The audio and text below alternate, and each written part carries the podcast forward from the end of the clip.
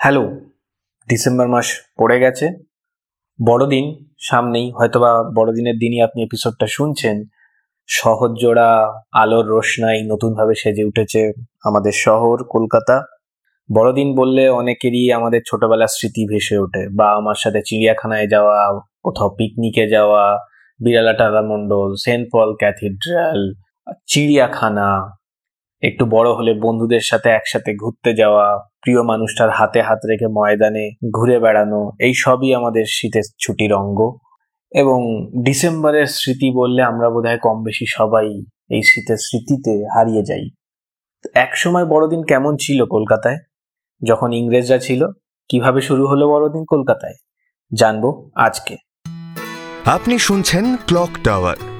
পৃথিবীর বিভিন্ন দেশের বিভিন্ন সময়ের বিভিন্ন মানুষের গল্প নিয়ে আসি আমরা প্রত্যেক সপ্তাহে। মানে গল্প হলেও সত্যি। আচ্ছা বড়দিন কেন পালন হয়? ভীষণ সহজ প্রশ্ন। একটু ভাবুন। আপনি ভাবছেন যে এ কি বোকা বোকা প্রশ্ন, বড়দিন, প্রভু যিশুর জন্মদিন, জেসাসের জন্মদিন, এটা আবার জিজ্ঞাসা করার কি আছে? এ তো সবাই জানে। কিন্তু, এখানে একটা কিন্তু আছে। সেটা সমস্যাটা হচ্ছে এটা আদেও যিশু খ্রিস্টের জন্মদিন কি না সেটা আমরা কেউই শিওর নয়। ব্যাপারটা কীরকম? তাহলে একটু শুরু থেকে শুরু করি। যীশুখ্রিস্ট জন্মানোর পর থেকে খ্রিস্টাব্দ গণনা করা হয় আর যীশুখ্রিস্টের জন্মের আগে খ্রিস্টপূর্বাব্দ। এখন সমস্যাটা হচ্ছে যীশুখ্রিস্ট জন্মানোর দুশো বছর পর অবধি যীশুখ্রিস্টের জন্মদিন পালনই হয়নি। মানে কেউ যীশুখ্রিস্টের জন্মদিনটা যে একটা গুরুত্বপূর্ণ দিন সেটা মনেই রাখেনি। তাহলে কি করে হলো? বড়দিন বা যীশুখ্রিস্টের জন্মদিন? প্রথম উল্লেখ পাওয়া যাচ্ছে যখন, তখন প্রায় হচ্ছে তিনশো ছত্রিশ খ্রিস্টাব্দ, যখন রোমে ভীষণ বড়ভাবে এই বড়দিনটা পালনের প্রথা শুরু হচ্ছে। এবং তিনশো চুয়ান্ন খ্রিস্টাব্দে প্রথমবার রোমান ক্যালেন্ডারে এই পঁচিশে ডিসেম্বর দিনটা যীশুখ্রিস্টের জন্মদিন হিসাবে অন্তর্ভুক্ত করা হচ্ছে। এবারে সেক্সটাস জুলিয়াস আফ্রিকানাস একজন থিওলজিস্ট ছিলেন মানে যিনি ধর্মীয় ইতিহাস বিষয়ে পর্যালোচনা করেন বা ধর্মীয় ইতিহাস লেখেন, পড়েন। এই থিওলজিস্ট দুশো একুশ খ্রিস্টাব্দে প্রথমবার উল্লেখ করছেন পঁচিশে ডিসেম্বর যীশু খ্রিস্টের জন্মদিন। এই এত সব হয়ে যাওয়ার পরেও অবধি কিন্তু ধর্মীয় যারা গুরু ছিলেন, পোপেরা ছিলেন, খ্রিস্টান পোপেরা, তারা তখনও অবধি মেনে নেননি। অবশেষে চারশো চল্লিশ খ্রিস্টাব্দে পোপ স্বীকৃতি দিচ্ছে যে এই দিনটা প্রভু যিশুর জন্মদিন হিসাবে বিশ্বে পালন করো, সবাই পালন করা যাক। এখনও অবধি এই সারা পৃথিবীতে বেশ কিছু দেশ আছে এখনও যারা এই পঁচিশে ডিসেম্বরটাকে বড়দিন পালন করে না বা প্রভু যিশুর জন্মদিন হিসাবে পালন করে না। তারা ছয় অথবা সাত জানুয়ারি মাসে এই দিনটাকে বড়দিন হিসাবে পালন করে। এদের মধ্যে রাশিয়া আছে, জর্জিয়া আছে, মিশর আছে, আর্মেনিয়া আছে, ইউক্রেন আছে, সার্বিয়া আছে, আরও কিছু দেশ আছে যারা এই প্রথাটা পালন করে। কেন? কারণ হচ্ছে ছয় নয় সাত জানুয়ারির এই সময়টায় প্রভু যিশুর ব্যাপটিজম হয়েছিল বা ধর্মীয় দীক্ষা হয়েছিল। ফলে এই দেশগুলো এই দিনটাতে বড়দিন পালন করে। এবারে কলকাতায় ফিরে আসি।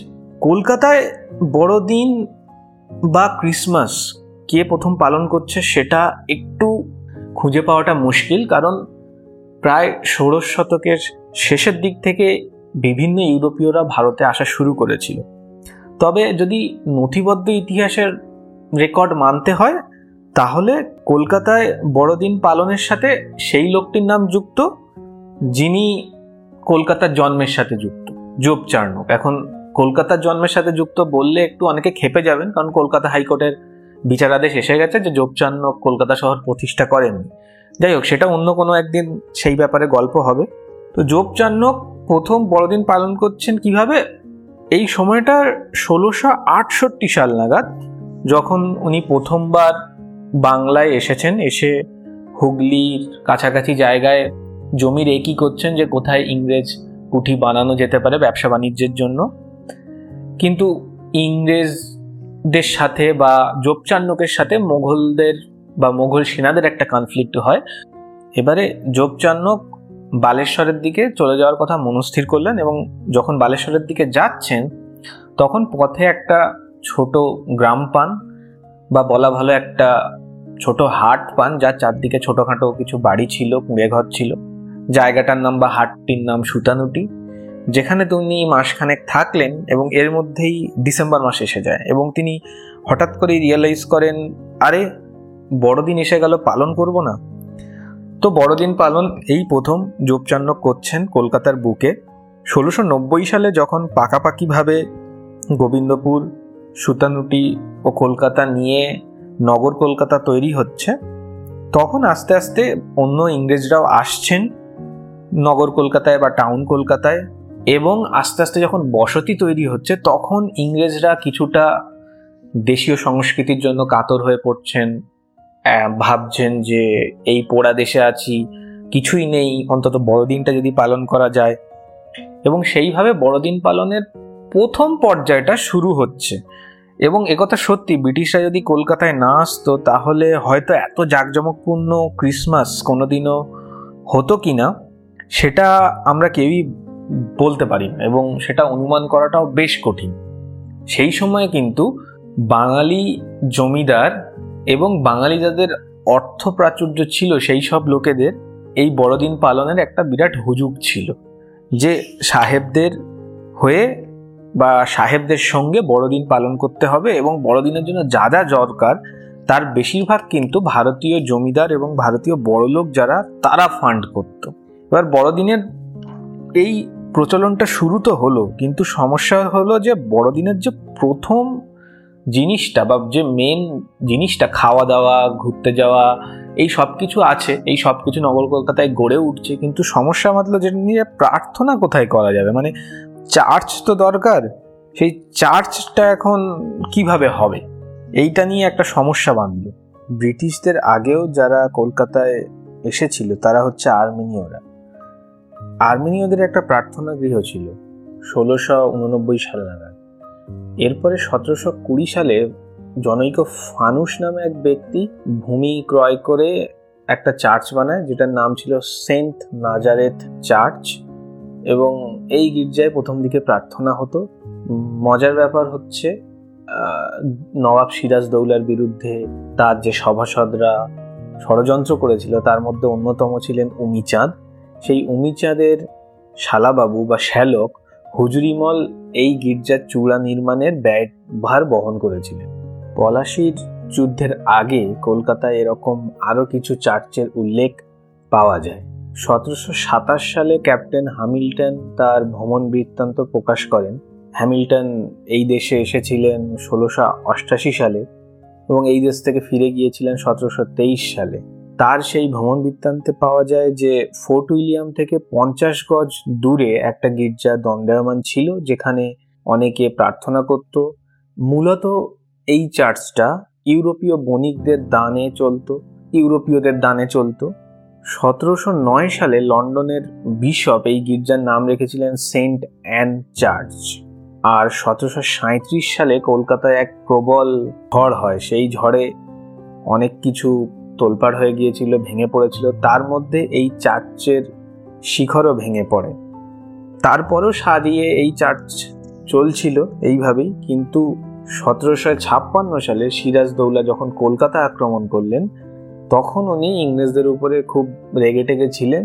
তো সেই সময় সিরাজ এই চার্চটা ভেঙে দেন। ফলে যারা ইউরোপীয় ছিল, বিশেষ করে ইংরেজরা, তাদের পক্ষে প্রার্থনার জন্য নতুন জায়গা খুঁজতে শুরু করা হয় এবং কিছুদিনের জন্য তারা পর্তুগিজদের আওয়ার লেডি অফ রোজারি গির্জাটি ব্যবহার করত। কিন্তু সেটাতেও আর কি ভিড় বাড়তে থাকছিল, ফলে সমস্যা দেখা দিল এবং নতুন আর একটা চার্চের দরকার হলো। সতেরোশো ষাট সালে অস্থায়ীভাবে একটা চার্চ খোলা হয়েছিল। তার নাম রাখা হয়েছিল সেন্ট জনস চ্যাপেল চার্চ। পর্তুগিজরা চার্চ গঠনের ব্যাপারে বা চার্চ প্রতিষ্ঠার ব্যাপারে বেশ অগ্রণী ছিল। কির্নান্ডার নামে এক পর্তুগিজ সাহেব সতেরোশো আটান্ন সালে কলকাতায় এসেছিলেন এবং সম্ভবত, খুব সম্ভবত তিনি কলকাতার প্রথম প্রোটেস্ট্যান্ট মিশনারি। তিনি সেই সময়ে নিজের অর্জিত অর্থ অনেকটাই দেশে খ্রিশ্চান মিশনারি স্কুল এবং গির্জা গঠনের জন্য ব্যয় করেছিলেন। সতেরোশো সাতষট্টি সালে প্রায় ছয় সহস্রাধিক শিক্ষা ব্যয় করে তিনি একটি প্রোটেস্ট্যান্ট গির্জা স্থাপন করেন। এই এই পর্তুগিজ সাহেব পরে একটি মিশন স্কুলও স্থাপন করেন। ইস্ট ইন্ডিয়া কোম্পানি যখন জমি দেয়, তখন স্কুল ও গির্জা দুটোই মিশন স্ট্রিটে স্থানান্তরিত করা হয়। ক্লাইভ ও ওয়াটসন এই দুজনই এই সাহেবের বিশেষ পরিচিত ছিলেন। সারা জীবনের সঞ্চয় এই পর্তুগিজ সাহেব মিশন স্কুলটাতে দান করে দিয়েছিলেন। যদিও পরের দিকে বিভিন্ন কারণবশত তার স্কুল এবং গির্জা দুটোই তিনজন ট্রাস্টির হাতে চলে যায়। তার এই গির্জাটিকে সেই সময় লাল গির্জা বলে কলকাতায় সবাই চিনত। এর পরে আমরা যে চার্চের কথা বলব, সেটা হচ্ছে সেন্ট জনস চার্চ।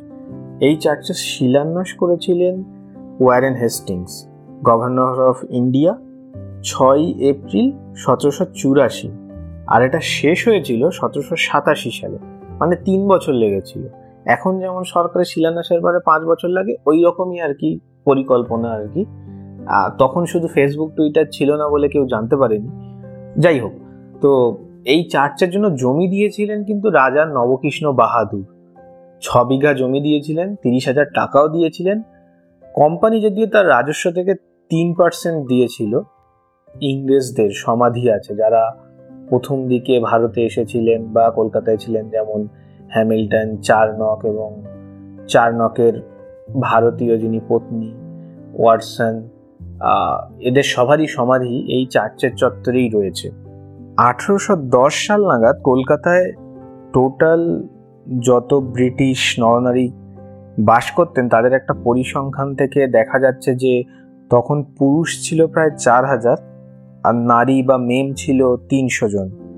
এখন বড়দিনের উৎসব যত বড় হতে থাকল, তত দেখা গেল সেন্ট জনস চার্চ ধীরে ধীরে ছোট হচ্ছে। ফলে আরও বড় চার্চের দরকার হলো। তখন আঠারোশো উনচল্লিশ সালে বিশপ ড্যানিয়েল উইলসনের পৌরোহিত্যে পরিকল্পনা হলো সেন্ট পল ক্যাথিড্রালের। যে সেন্ট পল ক্যাথিড্রালে আজকাল আমরা সবাই যেতে পছন্দ করি বড়দিনের সময় যাইও, হয়তো আপনিও এবছর গিয়েছেন। তো এই এই ড্যানিয়েল ভদ্রলোক যিনি ছিলেন, ইনি ইনি ছিলেন কলকাতার পঞ্চম বিশপ। এই সেন্ট পল ক্যাথিড্রালের যিনি নকশা করেছিলেন, তিনি হচ্ছেন মেজর ফারবাস আঠারোশো সাতচল্লিশ সালের আটই অক্টোবর কাজ শেষ হয়। স্বয়ং বিশপ দিয়েছিলেন কুড়ি হাজার পাউন্ড। ইস্ট ইন্ডিয়া কোম্পানি ভূমি ও পনেরো হাজার পাউন্ড দিয়েছিল। এই গির্জা নির্মাণের ক্ষেত্রে ভারতীয়দের আগ্রহ কিন্তু কম ছিল না। সেটা চাঁদার পরিমাণ দেখলে বোঝা যায়। তারা চাঁদা তুলে দিয়েছিল হচ্ছে বারো হাজার পাউন্ড ইংল্যান্ড থেকে এসেছিল আঠাশ হাজার পাউন্ড এখান থেকে প্রায় দুশো বছরেরও আগের কথা, প্রায় দুশো বছরই ধরা যাক। তখন এই টাকার অঙ্কগুলো এক্স্যাক্টলি কত? সেটা এই মুহূর্তে যদি আমরা একটু ভেবে দেখি, মাথা কিন্তু ঘুরিয়ে দেওয়ার মতো। যদি শুধু ভারতীয়দের বারো হাজার পাউন্ডের কথাই আর কি ভাবতে হয়, তাহলে সেই সময় বারো হাজার পাউন্ড মানে এখন অন্তত সেটা একশো গুণ। তার মানে ফিগারটা দাঁড়াচ্ছে প্রায় বারো লাখ টাকার মতো। ইভেন আমার তো মনে হয় একশো গুণেরও বেশি হবে যদি বাজার দর কম্পারিজন করা যায়। তো এই অ্যামাউন্টগুলো সেই সময়ের হিসেবে কতটা মারাত্মক মানে ভাবলেও মাঝে মাঝে আমি অবাক হয়ে যাই। যাই হোক সেন্ট পল ক্যাথিড্রাল তো হলো এবং সেন্ট পল ক্যাথিড্রাল হওয়ার পরে এখানে রোমান ক্যাথলিকরাও আসতেন, প্রোটেস্ট্যান্টরা আসতেন, প্রেসবিটিয়ানরাও আসতেন মেথডিস্টরাও আসতেন। মোট কথা সব মিলিয়ে কলকাতার যে বড়দিন সেটা আস্তে আস্তে জমজমাট হতে শুরু করল এবং সেন্ট পল ক্যাথিড্রালে আসার পরে উৎসব আলাদা মাত্রা পেল। সেই সময় বেশিরভাগ অবস্থাপন্ন ইংরেজরাই বাড়িতে পার্টি দিত এবং বাকি যারা ইংরেজ সহকর্মী বা সেনারা ছিল, তারা সেনা অফিসাররা আসতো। যেটা সব থেকে বড় পার্টিটা হতো সেটা কিন্তু খোদ দিতেন গভর্নর। সেখানে ইউরোপীয়রা এবং দেশীয় কিছু রাজারা বা ধনীদেরই প্রবেশাধিকার ছিল। কলকাতার বড়দিনের ইতিহাসে সব থেকে সব থেকে যে গ্র্যান্ড পার্টির কথাটা জানা যায়, সেটা থ্রো করেছিলেন লর্ড ব্রেবন উনিশশো আটত্রিশ সালে। এই উপলক্ষে একশো চল্লিশখানা ক্রিসমাস কার্ড আমন্ত্রণপত্র পাঠানো হয়েছিল। তার মধ্যে দেশীয় রাজা রানীরা ছিলেন, রাজকুমারীরা ছিলেন, রাজকুমাররা ছিলেন কাউন্ট্রেস ছিলেন নাইটস ছিলেন লর্ডস ছিলেন মানে এলাহি বন্দোবস্ত। এবং এলাহি বন্দোবস্তটা যে কতটা সেটা এই খাবারের ফর্দ শুনলে বোঝা যাবে। মানে এই পার্টিতে আটশো পঞ্চাশখানা ডিম আটশোখানা লেবু, পনেরো ডজন কমলা লেবু, পনেরো গাঁদি কলা, সত্তর পাউন্ড বাটার, কুড়ি পাউন্ড ফ্রেশ ক্রিম, আটাত্তর ট্রিন ফ্রুট সিরাপ তেতাল্লিশখানা ওয়াইন বোতল, একশো কুড়িখানা হুইস্কির বোতল, পাঁচশো আটান্নখানা শ্যাম্পেনের বোতল, দশ ডজন লেমনেডের বোতল, চার হাজার তিনশোখানা ভার্জিনিয়া সিগারেট এক হাজার একশোখানা টার্কিশ সিগারেট তিনশো পঁচাশিখানা সিগার এবং টোটাল বিল হয়েছিল এই পুরো পার্টির পাঁচ হাজার দুশো ছিয়ানব্বই টাকা। আজকের দিনে প্রায় পাঁচ লাখ টাকা। ও মাই গড এই এলাহি বন্দোবস্ত করার জন্য আর কি ব্যবস্থা সময় লাগতো, স্বাভাবিক। তো বলা হয় যে তখনকার সময় দুর্গাপূজা শেষ হতেই ইংরেজদের তোড়জোড় শুরু হয়ে যেত বড়দিনের। বাড়ি, মেরামত করা, চুনকাম করা এবং বড়দিনের সময় দরজার দুপাশে ফুলের তোড়া দিয়ে সাজানো, মালা দিয়ে সাজানো। সেই সময় ডালহাউসি এবং চৌরঙ্গিতে প্রায় প্রত্যেক সাহেবি বাড়িতেই চল ছিল দেবদারু গাছের ডাল, ফুল, পাতা, লতা, রঙিন কাগজ ইত্যাদি দিয়ে সারা বাড়িটা সাজিয়ে ফেলা। স্বাভাবিকভাবেই পনেরো দিনের ছুটি ঘোষণা হতো এবং সেই সময় সাহেব, মেমেরা বড়দিনের সময় ঘোড়া টানা বা- গাড়ি করে ঘুরতে যেতেন। বড়দিন মানে শপিং তো থাকবেই। শপিং ছাড়া কি করে হবে? সেই সময়ে হগ মার্কেটে ইংরেজ নারী পুরুষরা মার্কেটিংয়ে যেতেন। প্রায় বেশিরভাগ জিনিসই সেখানে কেনা হতো এবং সেই সময়ের বিচারে শহরের একমাত্র শপিং কমপ্লেক্স বা শপিং প্লাজা ছিল। হয়তো এই একটি হগ মার্কেট যেটি British civil sergeant sir Stuart হগের নামে হয়। সেই সময় কলকাতায় এটাকে যদিও হক সাহেবের বাজার বলা হতো, পয়লা জানুয়ারি আঠারোশো সাতান্ন সালে এটা খুলে দেওয়া হয়। মানে যে সালে সিপাহী বিদ্রোহ হচ্ছে, সেই সালে সিপাহী বিদ্রোহ আগুন লাগার আগে আগেই আর কি হক মার্কেট খোলা হচ্ছে। তো এইখানে সাহেবরা কিনতে যেত এন্টায়ার টাকা ওড়াতো। প্রচুর গিফট বা উপহার দেওয়া হতো যেটা বড়দিনের অন্যতম একটা রিচুয়াল এবং সেই সময় অনেকেই যা উপহার পেতেন সেসব শুনলে মানে কল্পনা বা রূপকথা মনে হতে পারে। ঘোড়া পেতেন উপহারে কেউ, হীরের আংটি পেতেন, দামি শাল, মধু জ্যাম, আখরোট, এই ধরনের দামি দামি উপহার পেতেন এবং সেই সময় আরও একটা প্রচলন ছিল, যারা দেশীয় নেটিভ কর্মচারী ছিল, তারা আর কি সাহেবী প্রভুদের খুশি করার জন্য। ফলমূল কেক, মিষ্টি দিয়ে একটা ভেট বানাতেন বা একটা ঝুড়ি বানাতেন যেটা উপহার দিতেন তার মনিককে এবং এই ভেটটা দিলে সাহেবদের ফিরতি একটা উপহার মূল্য দিতে হতো বা যেটাকে রিটার্ন গিফট বলে সহজ ভাষায়। হ্যাঁ সেই রিটার্ন গিফটটার মূল্য প্রায় যে যে পরিমাণ জিনিস একজন দেশীয় নেটিভ দিচ্ছেন, তার বেশি হতে হয় বা- প্রায় ডবল হতে হতো। ফলে সাহেবরা একরকম বেশ তটস্থ থাকতেন যাতে তাদের বাড়ির কোনো কর্মচারী না হঠাৎ করে বড়দিনের উপহার নিয়ে চলে আসেন। যদি খাওয়া দাওয়ার কথা বলতে হয়, এলাহি খাওয়া দাওয়া ছিল। শুয়োরের মাথা তেজপাতা দিয়ে সাজিয়ে রোস্ট করা এবং টার্কি তো থাকতোই সেই সময়। টার্কি ছাড়া বড়দিন হতো না। এছাড়া হাঁসের roast plum pudding Christmas pie fruit cake খেজুর, বাদাম, কিশমিশ চকলেট, এসব বড়দিনের মানে প্রত্যেক দিনে সেই সময় রিচুয়ালের মধ্যে ছিল। বড় বড় পার্টিগুলোতে হতোই। কর্নওয়ালিসকে নিয়ে না বললে বড়দিনের এই এপিসোডটা ফুল হবে না মানে শেষ হবে না। তো কর্নওয়ালিস ভীষণ ছিমছাম লোক ছিল। নিপাট ভদ্রলোক বলা যায় কিনা জানি না, কিন্তু আর কি ভীষণ সিম্পল লিভিং টাইপের মানুষ। তো উনি আর কি এইসব ফুর্তির ভীষণ বিরোধী ছিলেন। পরে উনি যে ক বছর কলকাতায় ছিলেন, সেই ক বছর উনি যে সরকারি গভর্নরের বাড়ি থেকে যে পার্টিটা থ্রো করা হতো, সেটা উনি বন্ধ করে দিয়েছিলেন। এই গ্র্যান্ড পার্টিটা উনি আর কি বাতিল করে দিয়েছিলেন। কারণ উনি আর কি এইসব খাবার বা টাকা পয়সার অপচয় পছন্দ করতেন না। এদেশে যেসব সাহেবরা এসে প্রচুর টাকা করেছিলেন এবং কোনোভাবে প্রচুর অর্থ যাদের আগমন হয়েছিল যাদের কাছে, তারা এন্টায়ার টাকা ওড়াতো বড়দিনের সময়।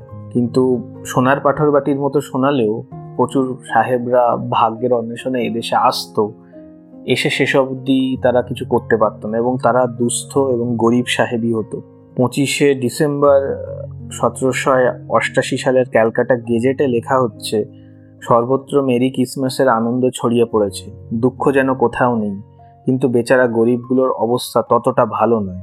এই সমস্যাটা হচ্ছিল এবং সেটা কিছু ইংরেজ বুঝতে পেরে আঠেরোই ডিসেম্বর আঠেরোশো সালে তৈরি করা হয় a charitable fund for distressed Europeans. এই ফান্ডে অবস্থাপন্ন সাহেবরা টাকা দিতেন এবং সেই টাকা দিয়ে ইস্টার ও বড়দিনের সময় দুস্থ সাহেবদের উপহার পাঠানো হতো বা তাদের উৎসবের যাবতীয় যা প্রয়োজন মেটানো হতো। আঠারোশো দুই সালের হিসেবে দেখা যাচ্ছে এই ফান্ডে ক্রিসমাসের দিনে তিন হাজার দুশো আটান্ন টাকা জমা পড়েছিল, যা দিয়ে প্রচুর দুস্থ সাহেবদের বড়দিনের উৎসব পালনের জন্য উপহার পাঠানো হয়েছিল। যাক, আজকে অনেক কথা হয়ে গেল। আজ এই পর্যন্তই। বড়দিনের উৎসব সবার ভালো কাটুক, সবাই সুস্থভাবে কাটান, আনন্দ করুন, পরিবারের সাথে ঘুরতে যান। আর অবশ্যই অবশ্যই আমাদের পরের এপিসোড শুনতে ফিরে আসুন এই চ্যানেলে আমাদের আজকের পর্বের তথ্যসূত্র আমরা নিয়েছি জেন চক্রবর্তী অ্যান্ড কোন পাবলিশার প্রকাশিত, শ্রীযুক্ত রাজা বিনয় কৃষ্ণ দেব বাহাদুর রচিত কলকাতার ইতিহাস এবং আকর কথা থেকে প্রকাশিত কৌশিক মজুমদার বিরচিত ধন্য কলকাতা শহর। বই দুটি থেকে। এছাড়া ব্রিটানিকার অফিসিয়াল ওয়েবসাইটটি থেকেও বেশ কিছু তথ্য আমরা সংগ্রহ করেছি। আপনাদের যদি আজকের পর্বটি ভালো লেগে থাকে, তাহলে অবশ্যই বন্ধুদের সঙ্গে শেয়ার করবেন। আপনাদের এই ভালোবাসা আমাদের আরও ভালো ভালো পর্ব তৈরি করতে উৎসাহ দেয়। আর ঠিক তাই আমাদের ভবিষ্যতের সমস্ত কাজের আপডেট পেতে চটপট ফলো করে ফেলুন আমাদের পডকাস্ট চ্যানেল।